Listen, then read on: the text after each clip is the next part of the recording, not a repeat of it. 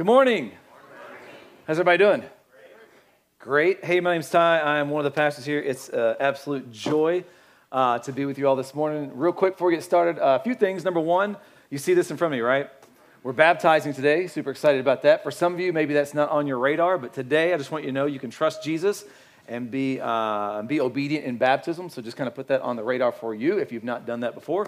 Uh, second thing is this we have a covenant partner class on September 18th at 2 p.m. right in here. Just real quick, you've probably been hearing me say it over the past few weeks, but if you're new here, you need to hear this.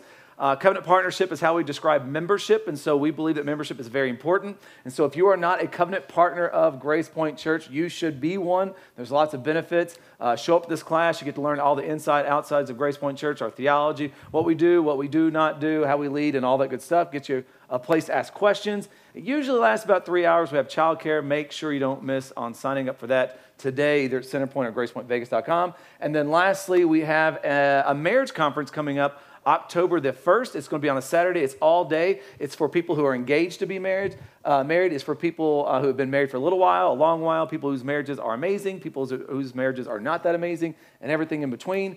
Uh, and there's childcare all day long for that. So don't miss that opportunity. There's an hour and a half lunch where you get to leave here, leave your children here, and go eat lunch together. Some of you like, man, I, I, I want to do that. Uh, it's called a date. I didn't know if you guys knew that. That's what they're called when you go out together with your spouse. Anyway, without the kids, it's called a date. Uh, but make sure you sign up for that as well. Uh, we're almost out of space. If we run out of space, we'll put you on a wait list and we'll try to expand that to more. All that sound good? Um, I, I want to say a disclaimer before we get all the way through this message. Don't leave me. In the middle of the message, don't get mad. Like, I'm out of here. No, no, no. Let, let's like, see it all the way through. It's like a movie. You're going to have to see the thing all the way through. It might get better at the end, okay?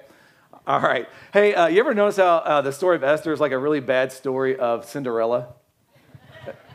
like, uh, you ever flip through Apple News? Like, I don't have social media hardly anymore, and like, Apple News is my next best thing to see what's going on in the world around me. It's Apple News is just crazy on there. But anyway, uh, don't look this up. And as I say, don't look this up. You're like, I'm gonna look this up. Uh, I just saw they they're redoing the Winnie the Pooh uh, movie into a horror slasher the other day. I'm, why?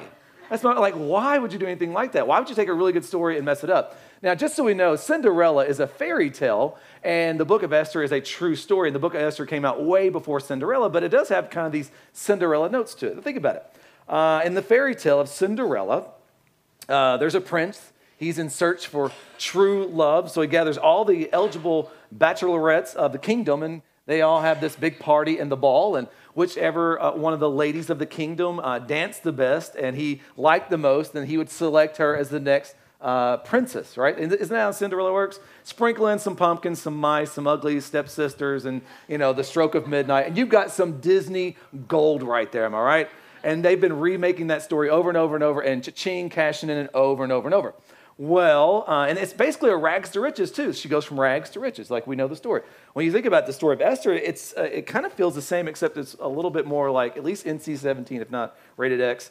Uh, but it's basically there's the Persian king named Ahasuerus. He's searching for a new queen, and so he also gathers uh, all the eligible bachelorettes in the empire into his royal uh, palace. And Esther impresses the king more than anyone else, and she, she goes actually from rags to riches. Spoiler alert there. But the big difference, however, is that Cinderella captures the royal heart by dancing, whereas Esther has to do a little bit more than dancing there, if you know the story. But we'll get into that. Today we're continuing our journey through the, I said, don't leave me. We're continuing our journey through the book of Esther.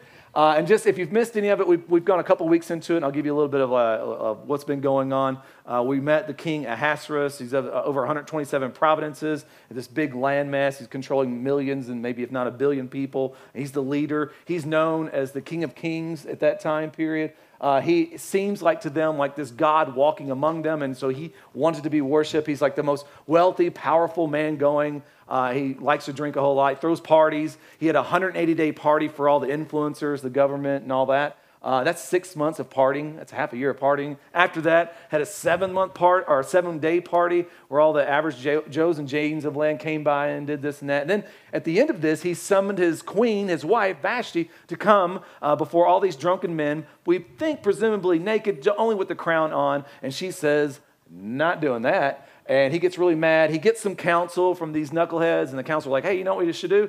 We, you should banish Vashti, and as a matter of fact, you should send a law in all the land that basically a law where women have to respect their husbands. That's great. And so, anyway, he follows that, and uh, that's kind of leading up to where we are today. And we said this, there's this whole theme behind the book of Esther. Just as a reminder, uh, God has never mentioned Esther, nor is prayer or repentance or the temple or worship or anything like that. And it's a book where it feels like God is completely absent.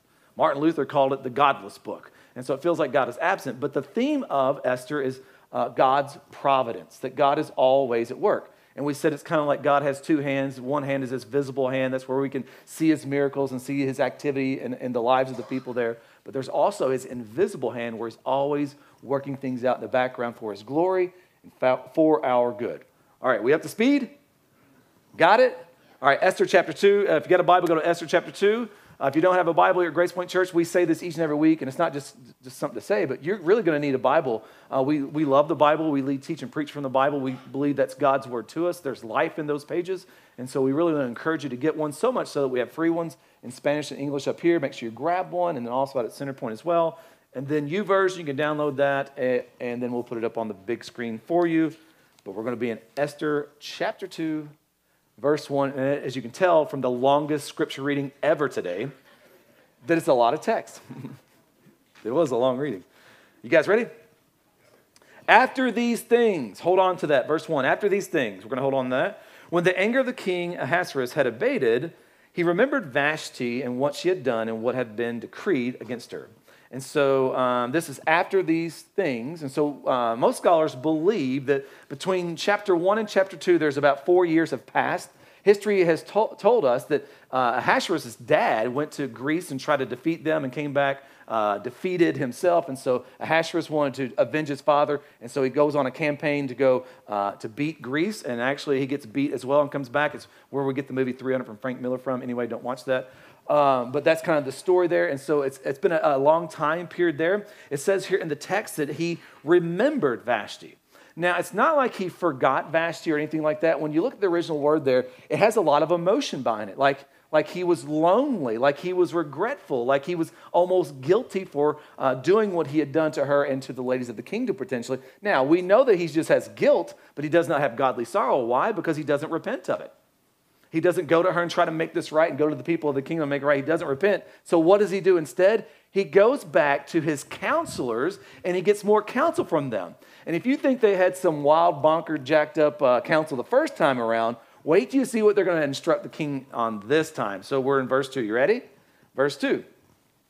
This is his counselors. Then the king's young men, uh oh, uh oh, who attended him said, This is their counsel. It's, you can't make this up, man.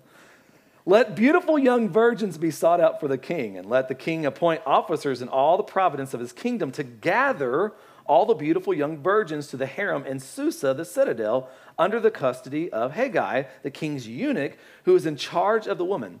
Let their cosmetics be given them, and let the young women who please pleases the king be queen instead of Vashti. So that's their counsel. And what does the king say? Mm-hmm. Sounds pretty good to me. That's what he says. He's like, this, ple- this pleased the king, and he did so. This is horrible counsel. This is like a really bad uh, episode or series of The Bachelor, which is bad enough as it is. Am I right? This is like really, really bad. let me get, give you the gist of this. He's basically saying go out through the whole kingdom and take all the young, potentially teenage and early 20s women, girls that are beautiful, and haul them in for the king. Now, usually a king would marry for power or land takeover or try to combine kingdoms or something like that. But the criteria for this king right here is young, virgin, and beautiful. That's shallow. I mean, that's just super shallow. So, this story is actually a story of kidnapping, sexual slavery, and human trafficking. This is it. The king, he lost his conquest taking over Greece, but he would not lose his conquest of taking over the women uh, of the land. I mean, this is absolutely horrible. And we have to understand the severity of this. These girls would be stripped from their homes, subjected to potentially uh, systematic rape, and locked away afterwards, never to be known by another man, never to raise a family, and never to know a normal life again. King, they were never to sleep with another man again. There's a philosopher, he said this. Uh, he said, because of the king's fragile and shattered ego, the king would never fear that another in the kingdom would be told in the dead of the same night, years hence, that he was a better man than the king, and she would have no other man. I mean, it was just a, they were kidnapped and put into this enslavement, and they were locked in there forever, maybe to never even see the king again. Super bad. Now, you think about it, for some people, like this is the worst thing in the world. They would fight it and they would do whatever to, you know, avoid this being taken by the king and by his people. But you would think too in that culture, and some believe that some of the, the young gals would, would like, yes, take me in because life was so hard. Uh, life was so difficult back then. This was like, hey, at least we get to live in the lap of luxury. It's got to be better than this hard existence we have now. So there would, would be some mixed, uh, mixed opinions about that there. Uh, now, the writer in this setting, uh, he's setting this situation now and we're going to be introduced to two new characters of the story. We're going to be introduced to God's people. Yay! Sort of. Let's see what's happening. Verse 5. Now there was a Jew in Susa. So now we're talking about Jew. This is, this is God's people of the Old Testament. Now there was a Jew in Susa, the citadel. The citadel would be like, like, uh, like Washington, D.C. of the place. And so that means he kind of works for the government. You know what I'm saying? That's what he, works for.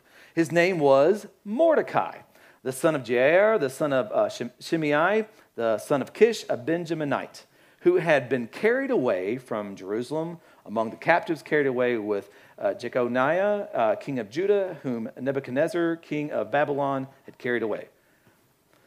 Now, when we read that with our 2020 ears, 2022 ears, we read that, we're just like, ah, it's facts, it's information, it kind of anchors us a little bit in the story. But if you were a Jewish person back then hearing this or reading this, you would absolutely cringe. You'd be like, ugh. As soon as you would hear that, you'd be like, you would, there would be some, it'd be like you hear me say there was a guy by the name of Ty, and he had 12 Nickelback albums, and he would listen to them every day. You'd be like, oh, God, like, and he loved Fast and the Furious movies or whatever. It'd just be like, you would cringe heartily on that. Well, if you were a Jewish person, you would cringe heartily on this. Why? Well, first of all, because of his name, Mordecai. Mordecai is not a Jewish name. It has become a Jewish name, but originally Mordecai was a Persian name.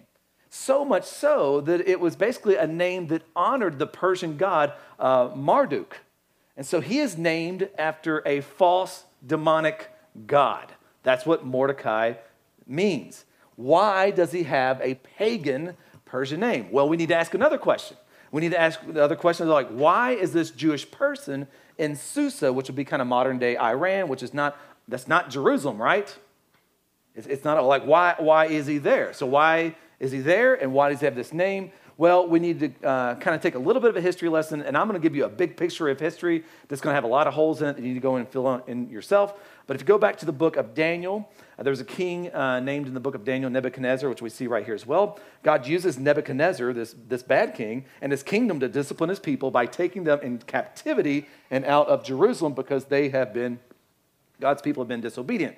And so there was at least a generation or so of people who lived in Babylonian exile away from Jerusalem.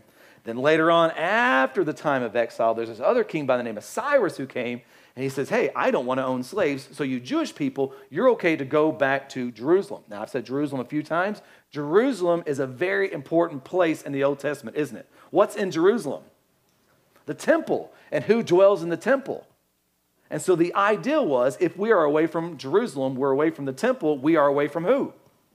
Right. And so if you keep looking, there's a generation there that goes by, and Isaiah comes, the prophet Isaiah, he says, Hey, you all round it up, you need to go back to Jerusalem.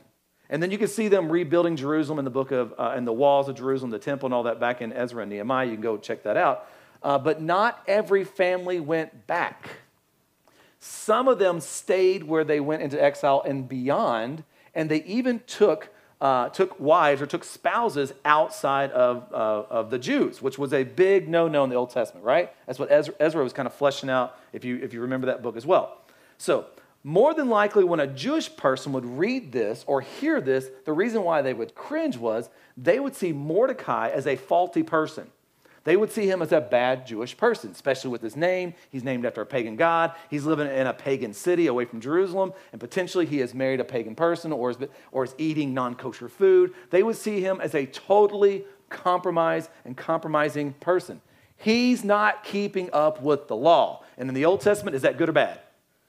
Very bad. Now, when we think about the law of the Old Testament, think about being a Jewish person under that law. That law is there not to be restrictive, although it is somewhat restrictive, but the law of the Old Testament for an Old Testament Jewish person in that time period was to be formative. is to make you a set apart person. That's what the law was for. Got it? Eugene Peterson said it like this. I love the way he says it. He talks about in the beginning when they were given the law, he said, Why? He says, Dumped into the moral chaos of pagan Canaanite culture, a cesspool of vile customs and sexual promiscuity, the Hebrews needed, which would be the Jews, needed guidelines on fundamental everyday issues of diet and nutrition, hygiene and disease, agricultural and animals, sex, and other aspects of moral behavior. Maybe most of all, they needed worship rituals that would keep them attentive to God's pers- uh, preservation and forgiveness in their everyday life, a sacrificial system that would replace the abhorrent child burning sacrifices to the god Molech. That's what the law was for. The law was not like, all right, I'm going to make you guys a bunch of rigid, like, you know, rubes or whatever. Not, not at all.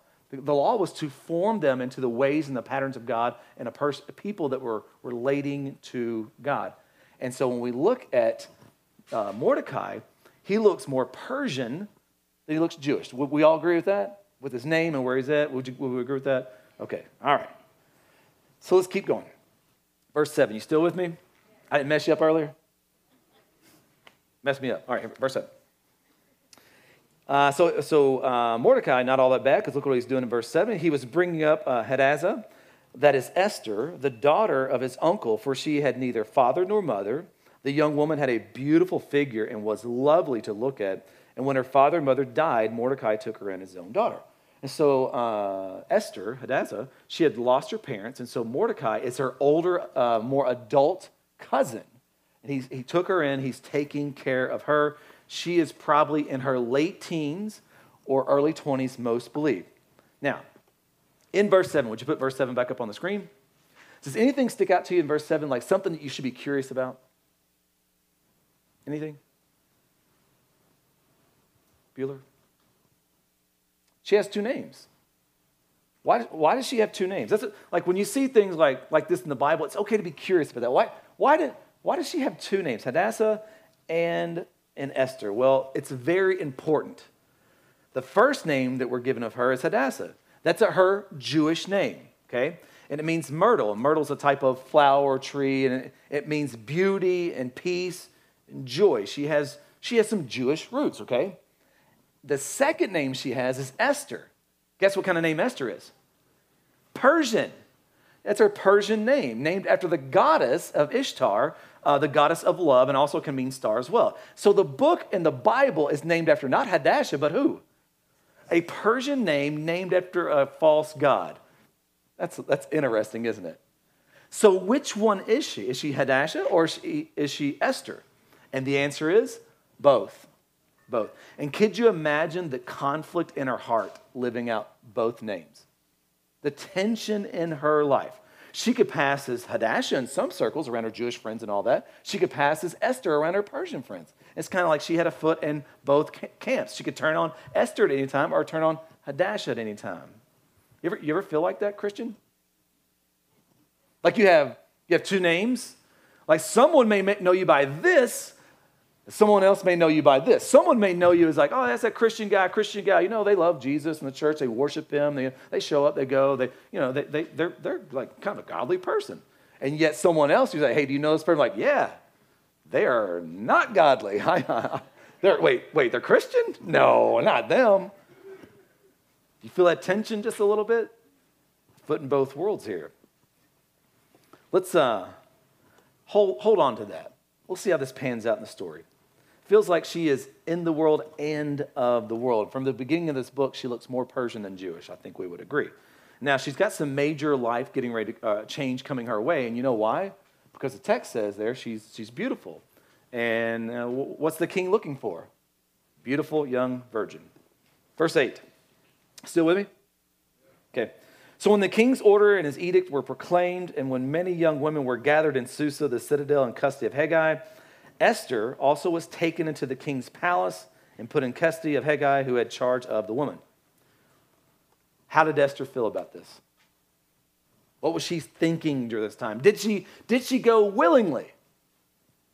The text doesn't say. It's, it's silent. There's, it doesn't. It, it says, you could look at the text, it says a bunch of young women were gathered. There's a different word when it comes to Esther that she was taken. So perhaps Maybe she was taken against her will. Maybe she put up a fight. We, we, we just We don't know. And when you kind of look at those two words, gathered and taken, they're, they're kind of the same. So we, may, maybe not. Maybe, maybe it was a complicated situation for her because she knew as a Jewish person that um, she could never sleep with the king because he's, he's not Jewish and that's against God's law. And she couldn't eat the, from the king's table because that wasn't kosher and that'd be against God's law. And like all the false worship the, that would happen in the palace, well, that's against God's law. So that would be bad. But then she knew as a Persian of like, well, may, maybe I can win this contest. Maybe I could be the next queen. Like, you know, maybe, maybe this can happen. And so she's got to, she's got to feel a little bit of attention, kind of caught between two worlds. So what, what did she do? Did she ob- object like Daniel? You remember the story of Daniel? And Daniel was told to eat the king's food. He's like, not going to eat the king's food. I'm a vegetarian or whatever. He's like, I'm not doing that. And then there was a law made like, hey, you can't pray to God. He's like, well, not going to do that. Uh, I'm going to pray to God. And so they're like, even if that means death. Does, does Esther do what Daniel did? Does she run? Does she defy the king? Does she obey God no matter if it costs her life? Well, let me tell you this Esther is no Daniel. No Daniel. By the way, could you imagine being in a home where you had a young woman living in there and all of a sudden they're banging on the door and they got like their spears and swords and all that? It's like, hey, we're taking her. Like if you were a husband, a father, a dad, a brother, a sister, like what would you do? Like I don't, I'd be like, I'm dying. Like you're not taking. Like I wrote a speech. If someone came for one of my girls and it goes like this.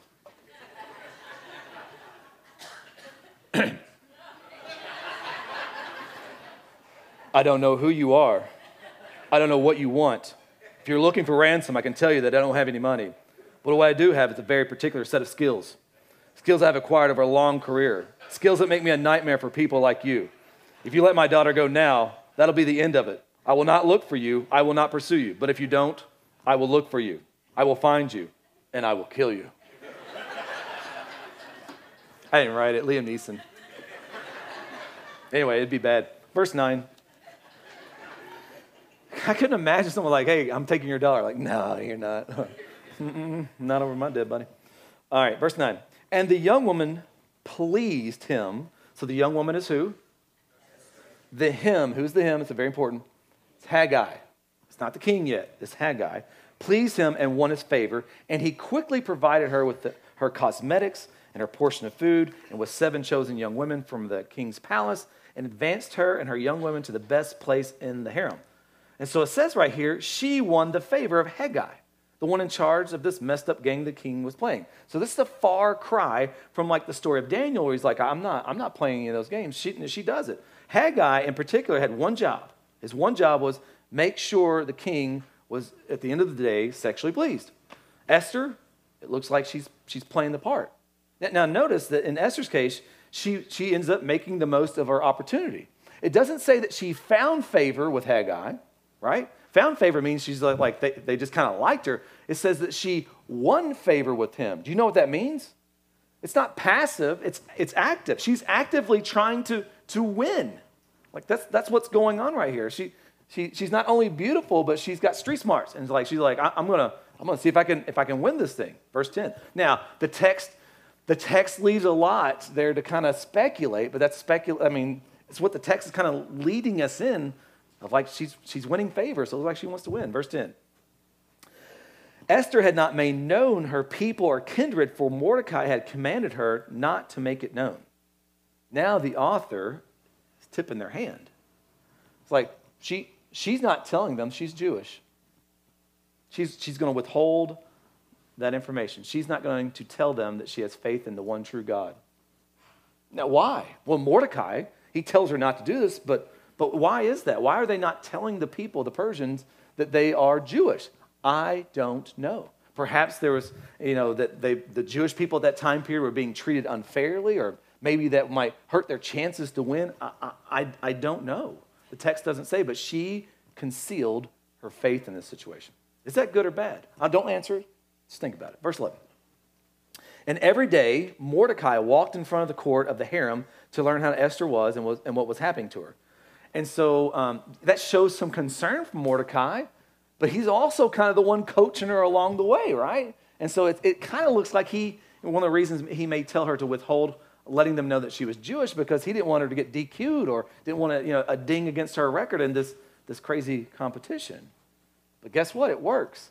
Like she has found favor in the head person there's eyes, and it, is, it has won her some favor uh, to where it's, it's advanced her with special, special privileges. Now, the writer in verse 12 is going to give us some of the horrible details of what's getting ready to happen. Verse 12. Isn't it funny, like when you read the Bible, you just kind of read it and like, all right, read the Bible. But like when you stop and study it, you're like, oh man, this is a really tough story. Like you just, like, I don't know how many times you guys have read Esther, but you just kind of read over it and like, huh, there's the story.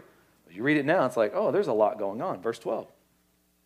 Now when the term came, the turn came for each woman to go into the king Ahasuerus after being 12 months under the regulations for the women, since this was the regular period of their beautifying, six months with oil and myrrh, six months with spices and ointments for women.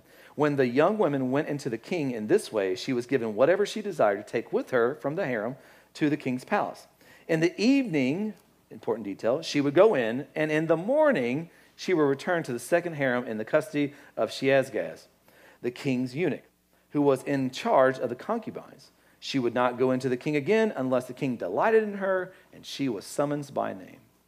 All right, so basically they'd go through this cosmetic process that took a year long with like oils and spices. It was like the KFC recipe or something. I don't know. Like it was, and they said some of those oils would change their skin complexion if they had any blemishes. I mean, the king wanted them perfect, perfect.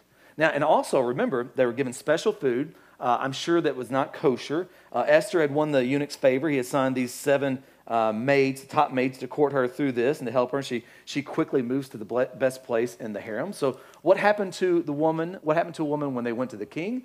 Well, it was one woman each night. Uh, they could take whatever they wanted to take in there with the king with them, a gift or something like that. And the text says they would go in at nighttime. Kind of translate that for you. Uh, they would go in at nighttime, meaning no date, no dinner, no small talk like, hey, where are you from? What do you do? What are your interests? What's your sign? Or anything like that. Nothing like that. It was possibly right to bed, whatever the king desires, walk of shame in the morning. That's, that's basically what the text is saying right here. And in the morning, they would go back into the custody, so they're a possession now, of the guy named Shaashgaz, which sounds like the founding member of Wu Tang, am I right? It's like the RZA, the GZA, Ghostface Shazaz there, and Wilt Chamberlain. I don't know. Anyway, each woman went through a year's worth of grooming. They said uh, up until the time of Esther, potentially four years have passed. That would be over 1,000 women that the king had slept with. I mean, Wilt Chamberlain is blushing now, right? Like this is this is this is bad. And after the night, if you were not selected, you went back into the harem to live out the rest of your existence. And that was it. King may call your number up again, but probably not. It's horrible. Horrible. Verse 15. When the time came for Esther, the daughter of Abihail, the uncle of Mordecai, who had taken her as his own daughter, to go into the king, she asked for nothing except what Haggai, the king's eunuch, who had charge of the women, advised. Now, Esther was winning favor in the eyes of all who saw her. So we don't know what she took. We just know that she's still winning favor. Like she's still doing her thing. Verse 16. And when Esther was taken to King Ahasuerus into his royal palace in the tenth month, which is the month of Tebeth, in the seventh year of his reign, the king loved Esther more than all the women, and she won grace and favor in his sight more than all the virgins, though he had, though he had um, so that he set the royal crown on her head and made her queen instead of Vashti. She won, she won the contest. Now, now, just to rewind, Vashti, this Persian lady, said no to being a sexual object. Feels like Esther, because she doesn't know the end of the story.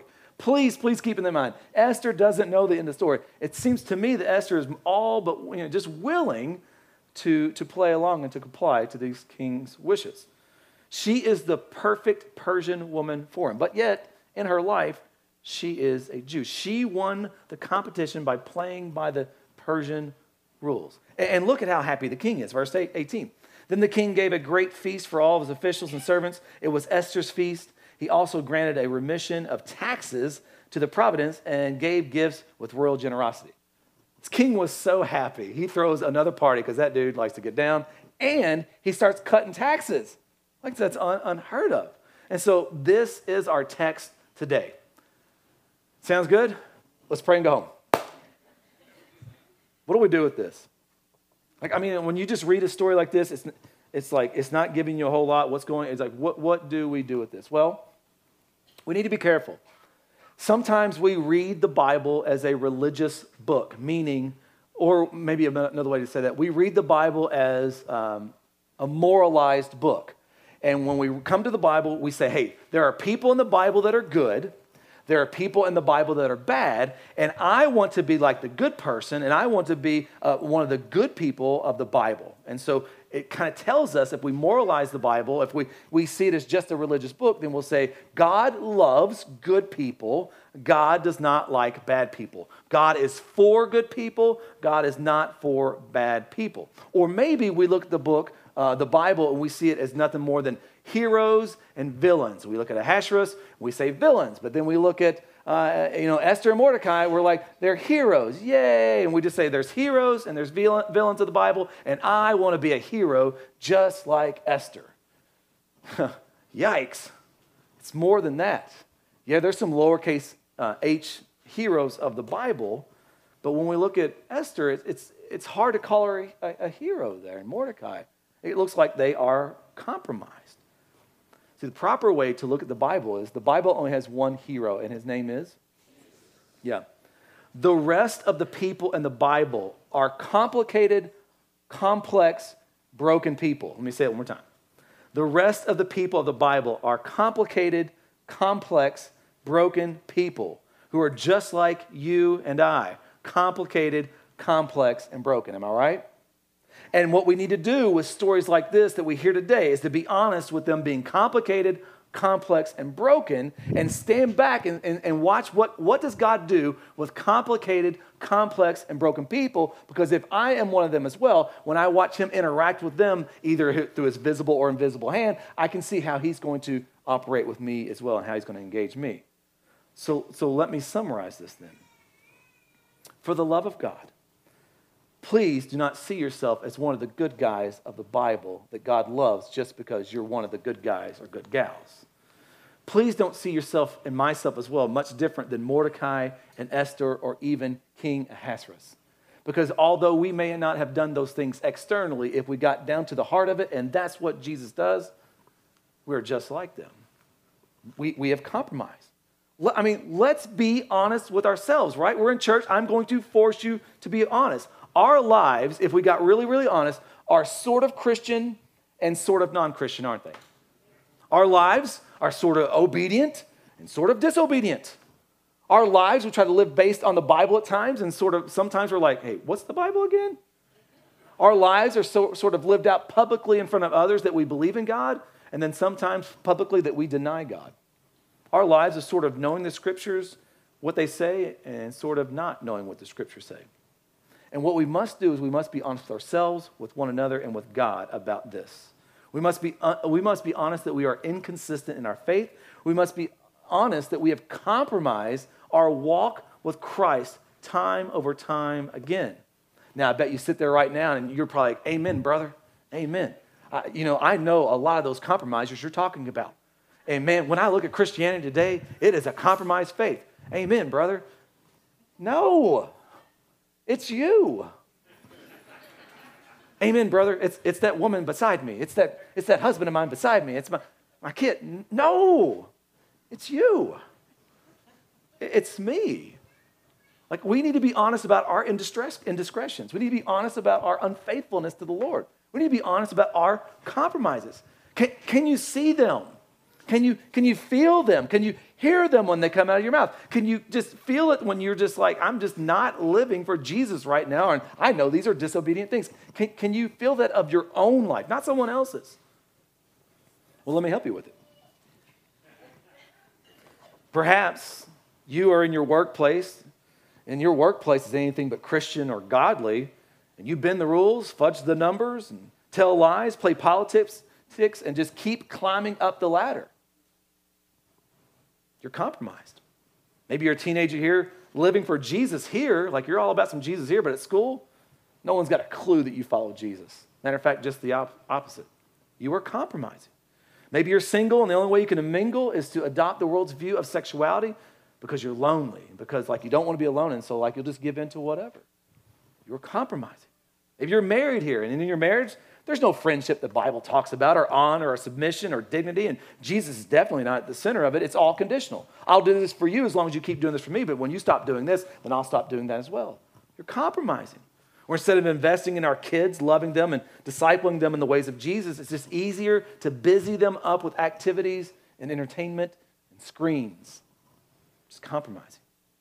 We grab our phones out first thing in the morning and last thing of the day when our Bibles tell us over and over that we go to God's Word first in the morning and the last of the day. We're compromising. Porn's easier than relationships. You're compromising. Taking is easier than giving. Compromising. It's easier just to come here and consume than actually contribute here to the church as the church. Compromising. Never give because if you, if you did give, you couldn't keep up with the Joneses next to you and couldn't live that lifestyle or anything like that compromising. Never serve as well. Never serve the church around here because it will cost you your time, and time is the most important thing to you. And like, I got to have some me time. Compromise. We fold like a deck of cards anytime we are confronted with gender issues because it will get us canceled in a heartbeat if you have a biblical view of gender and sexuality. Compromising. We rely, rely, we rely on our good deeds so we feel better about ourselves and we can look down upon other people rather than coming to this like sobering reality that our good works are like filthy rags before the Lord? Compromising. We treat our bodies like dumpsters, and yet God tells us to treat them like temples. Compromising. We treat our bodies like gods instead of treating it as submitting to God. Compromising. Before we can throw a stone at somebody else like Esther and Mordecai, we better take that stone, throw it up the air, and get under it because we're compromised people. Do you feel the weight of it? Do you feel the weight of your compromising? Not yet? Well, let me try another way. what is your name? Count of three, say it out loud. One, two, three. Does here Iron Man? okay. When people think of your name, what is associated with your name?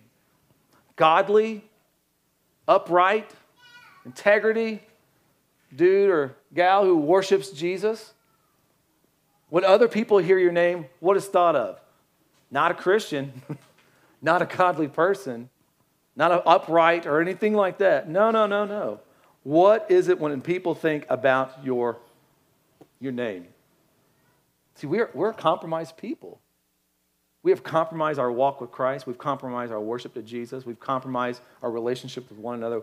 We have compromised, where we're not, we're not becoming more and more like Jesus. If we got really honest sometimes, we're becoming more and more like the world around us. Now, do you feel the weight of it? What are we to do? What can we do about this? Is there any hope for us at all? Now, let's pray. A kid such good news for us. See, it's not like you can have enough, you know, resources inside of you, enough juice inside of you, like, you know what, Ty, you're right, and I'm never going to compromise again, and I'm going to, you know, live for the Lord, and I'm going to do all these things right, and He'll never see me compromise again. You ain't got it in you. You, you can't do it. Every person in the Bible and every person standing and sitting here today is a compromiser, except for one. His name is Jesus. And here's the good news God loves, pursues, uses, and transforms compromisers. You know why? It's all he's got to work with. This is, who we are. But Ty, I, I mean, I've, I've looked at the Bible, I've heard about the Bible, and there's some heroes of the Bible, flawed ones. Abraham was a liar. Sarah laughed at God's promises. Moses was impatient. Hosea's wife was a prostitute. There's that. Jacob was a liar. David had an affair. Solomon slept around. Peter denied Jesus. John was self righteous. Paul was a murderer. So was Moses. Jonah ran from God. Miriam was a gossip. Gideon and Thomas both doubted Jesus. Uh, Jeremiah was depressed and suicidal. Elijah was burned out. John the Baptist, they say, was a loudmouth. Martha was a worrywart. Noah got hammered drunk. Esther compromised her sexuality. Mordecai failed to protect her. And Ty says a lot of dumb things.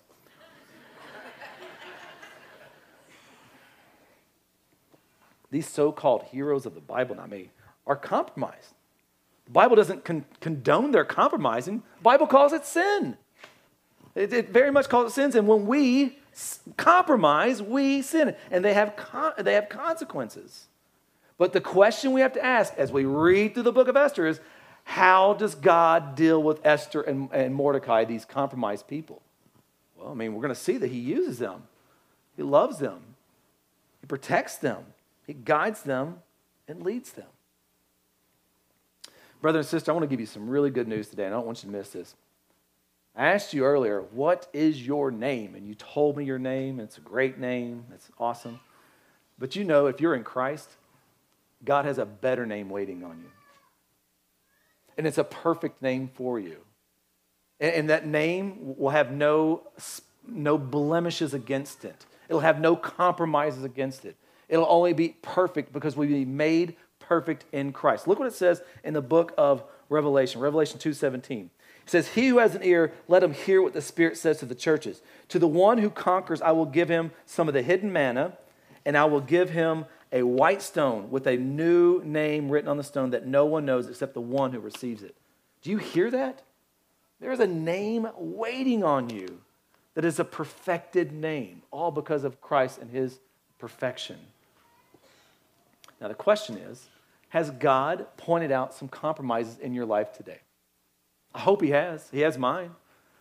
What are you going to do with that? Don't run. Don't wallow. Don't run away from God. And don't wallow in it. Don't just like, oh, I feel so bad. I'll make myself feel so bad for a while and then I'll feel better again. No, you run that to Jesus. This is a sweet thing that the Lord does. He doesn't lead us into, into this like worldly, uh, you know, worldly upsetness of like, oh man, I feel bad about myself. He leads us into this godly sorrow of like, oh, I've sinned against the Lord.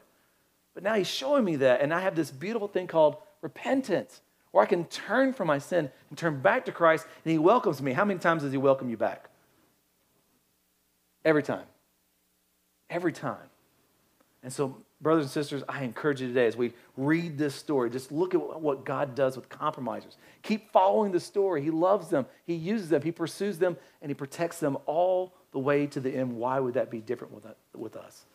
If there's compromise in your life, it's a great opportunity to confess that and repent to the Lord and turn back to Him today. So, here in a moment, I'm going to pray. There may be some of you here today that you've never trusted Jesus. You say, Hey, I'm not a follower of Jesus. Today, you can follow Jesus, and the good news is today, we have a, a pool here for you to be baptized in. So, if you want to trust Jesus today, uh, when I say amen, everyone's going to stand. The band's going to come back out. We're going to sing a little bit of a song. You can walk right out those doors. There's men and women that would love to, to talk to you and pray with you and, and help you understand what it means to follow Jesus and help you understand what it means to be baptized. Or if you're a follower of Jesus today and you've never been baptized as a believer, we've got, we've got a pool of water right here. Don't wait. Take that opportunity. Do that today. Let me pray for us, and then we'll go to the Lord's table together. Father, thank you for your love, mercy, and just your kindness. Forgive me in my uh, misstep in words. I, just I pray that um, that that today uh, people would see that how good and merciful and kind you are. I pray that we would all see that um, we're all compromised people. Jesus, you're the only one that was completely 100% perfect, true, good, and right. And so when we look through our Bible, sure, there's some lowercase h's in there, but there's only one hero in Jesus, that's you. And for that, we are just eternally grateful. We owe you everything. Father, I pray right now for my brothers and sisters to where your spirit has just been speaking to them, not even today, but even before today, just preparing them to show them just sin of compromise, whether it be not sharing their faith, whether it be not living in the ways of Christ, living opposed to that, or whatever it may be. Holy Spirit, would you, would you bring them to a place, bring us to a place of confession and repentance to where we can turn back to you and just enjoy the sweetness of communing with you again. Father, I also pray for, pray for my friends who are here today that they do not know you. Holy Spirit, would you, would you save them? Would you, would you bring them to a saving knowledge of Christ, a trust of Christ? Give them faith to do that today. And would you give them the boldness and the, the courage they need to come and be baptized, to, to join in, to, to be a part of, of what you're doing and just your people here and so, as you do all your work, we trust you. Would it be for our joy and our good? And Jesus, just like this invisible hand we see throughout the story of Esther, our good and for your glory alone, we pray in Christ's name.